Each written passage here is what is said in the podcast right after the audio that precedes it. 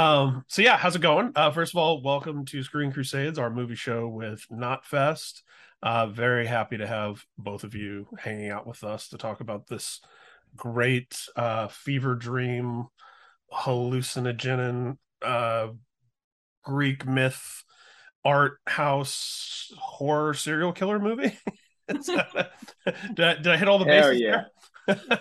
I think you have to use the word uh, phantasmagoric in there sometimes. Somewhere, even even though I don't know what it means, except man, uh, Panos is going to come out with a movie called Phantasmagoria. Um, yeah, I think you got it.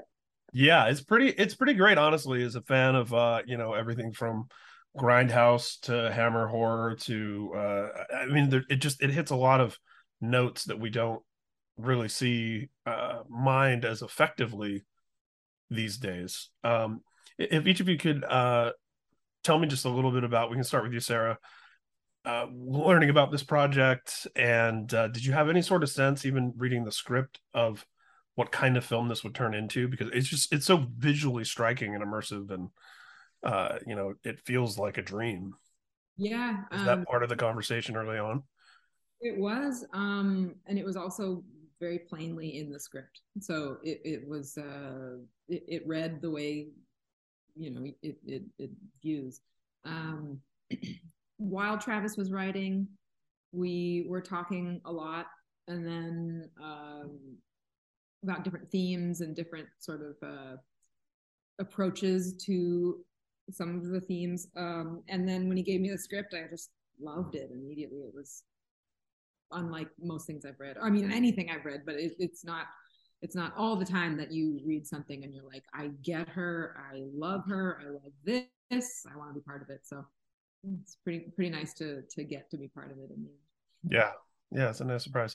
And and for you, Josh, uh, you know, and obviously as a uh, filmmaker and um, you know, the different experiences and skill sets that you bring to the table, what, what was your uh, impression of, of this whole thing when you first came across it?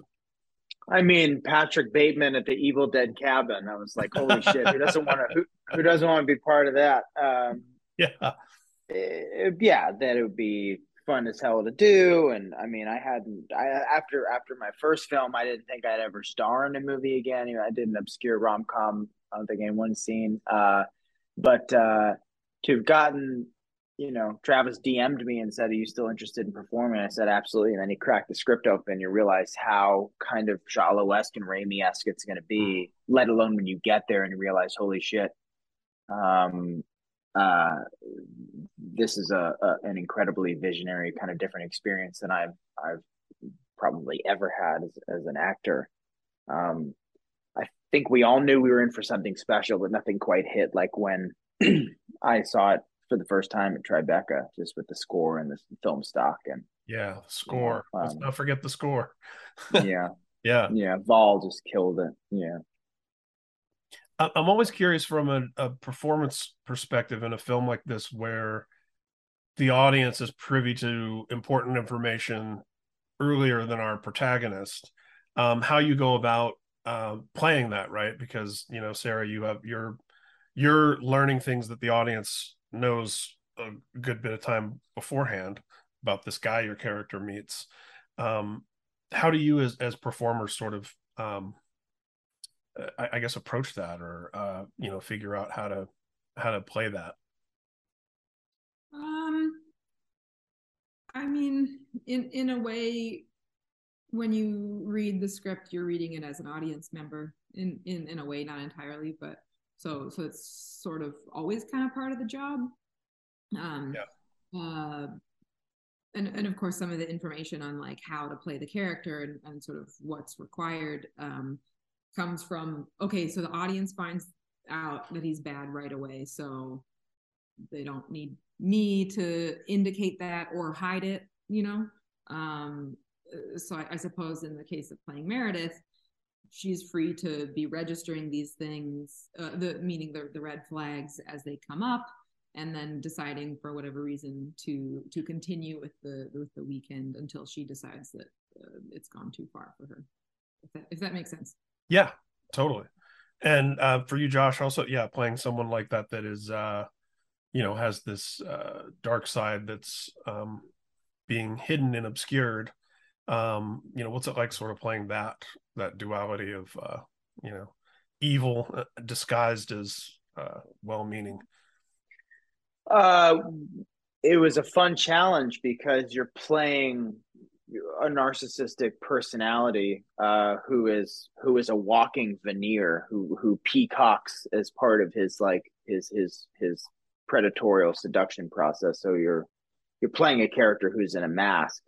Um mm. so uh it, it was it was a really exciting challenge because you observe in real life, or I certainly do as myself, as someone who wears the veneer of being Mr. Smiley, and then you know, and you're kind of in it, and then being entertaining or uh, showing your grace and graciousness, graciousness and interest and listening and smiling, and then I've always kind of felt my my my mask melt away often exhausted, especially as a, as a comedian or coming, you know, someone who comes from a long line of people pleasers.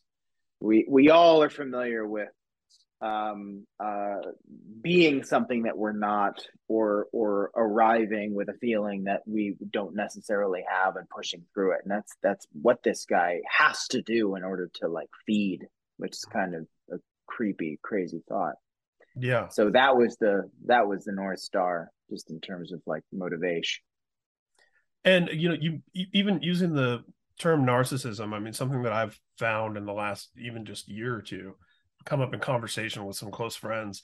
You know, there's this sense that narcissism is is basically synonymous with vanity and it's like no no no this is a whole in its most extreme sense it's way more than somebody who's just like i think i'm attractive or i think i'm charming you know much like you'll hear someone say like um i'm so ocd man i have to alphabetize all my records and it's like yeah that's not actually what it is. You know, you, wash your hands a lot. That's not really what OCD is.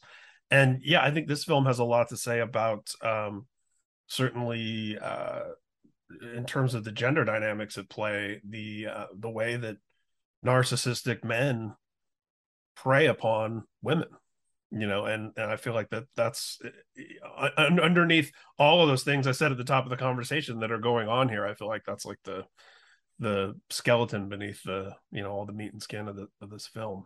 Um, if you could, I guess each uh, talk a little bit about that thematically, and I guess the way that uh, you know horror films are often these heightened, exaggerated morality plays that are dealing with very real, on the ground things that don't have to involve serial killing. um, you know, I guess if you just talk a little bit about that sort of the theme of uh, you know the predatory narcissist and where it goes.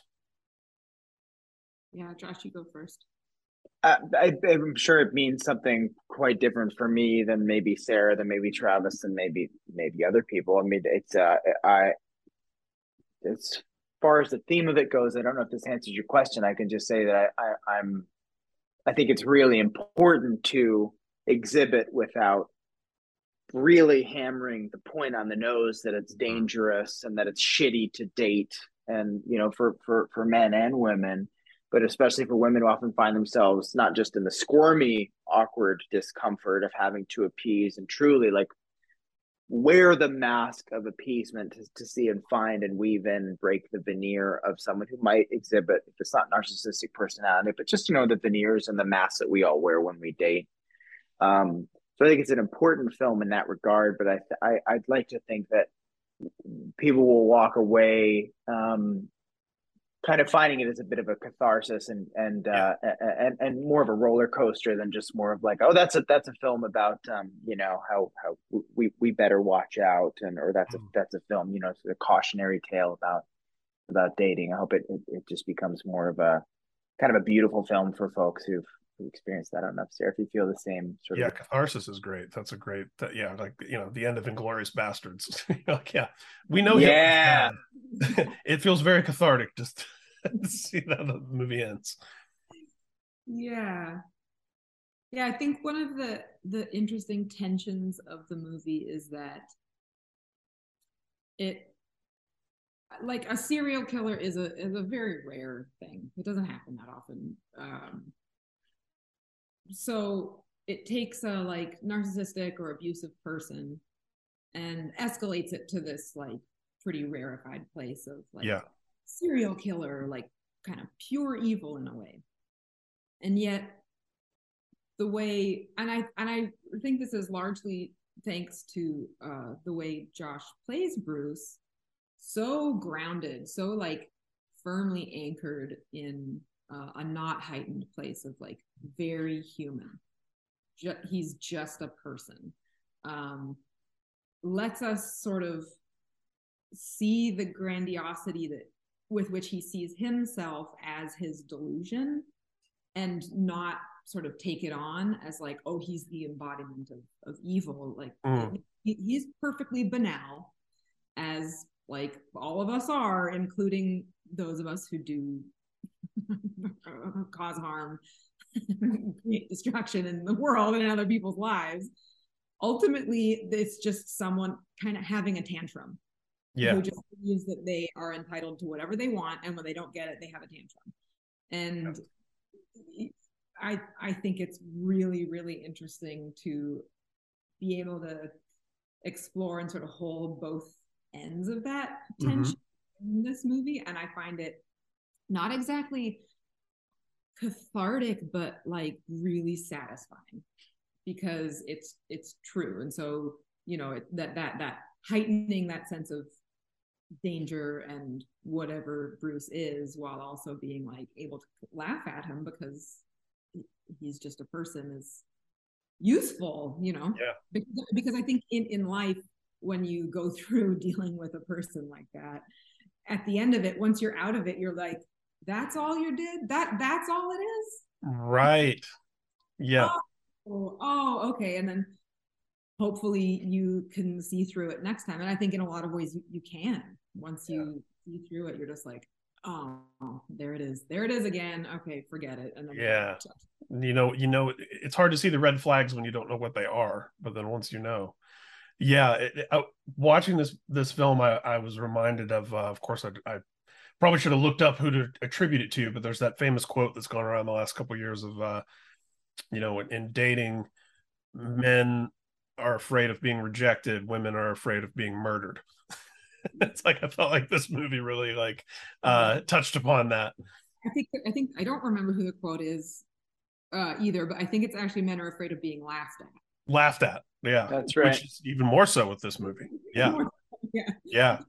Yeah yeah, yeah, which great. makes makes that makes uh, Meredith's "Go fuck yourself" so satisfying. That you know, for that last beat, living vicariously in a way, just like of, of all the times we want to say "Go fuck yourself" to any of those situations, and certain, certainly women I know in my life have been through or experienced that extreme level of narcissism or abuse. It's just that yeah. that kind of thing of no more, and we're in the era of that of no more. You know, even yes. though there will always be trials and tribulations to deal with men and men in power. My God, um, uh, I feel like Me Too was probably a blip, unfortunately, though a valuable one.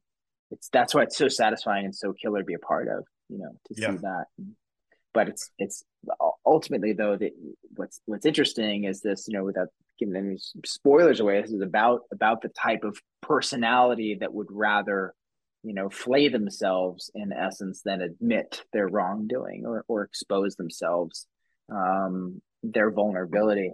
And that's like gosh boy does that ever get to the the heart of what a toxic man or narcissistic personality yeah. is. Yeah. never will expose and yeah and very very timely with with many uh, toxic types very prominent in our society right now. Yeah, uh, yeah awesome. So uh, last thing quickly before we have to wrap up uh, on a much lighter note i felt like watching this film i was getting a little bit of an art education. Did you have uh, a similar experience in terms of just immersing yourself in you know that world of of fine art? Yeah. Yeah definitely. I i hadn't heard of any of the uh, female surrealists right. reference in this. And um, some of them one in particular like really really just like bullseyed me when i saw uh, some of uh, Kati Horna's um, photography her her mask uh, series with of photographs. Like uh, it, it's like someone crawled inside i don't know whatever room where I s- save like the the ultimate images that I would love to see, and it was just like all of it in one place, and she did it in the 40s, and Rad. Yeah. Yeah, the, Oh, the man. movie's very sneaky in that it, it's uh, it's giving us uh, broccoli in our mashed potatoes. Things that you know you wow. should, you know, but then it's like in there. So Well put. Damn. Yes. awesome. Well, thanks so much, both of you. Uh, I hope people uh, go out and find this movie. It's very cool. It's very unique right now, and um, and like you guys said, it's it's very cathartic and satisfying. So um, yeah, have a good rest of your day, and thanks again for hanging out.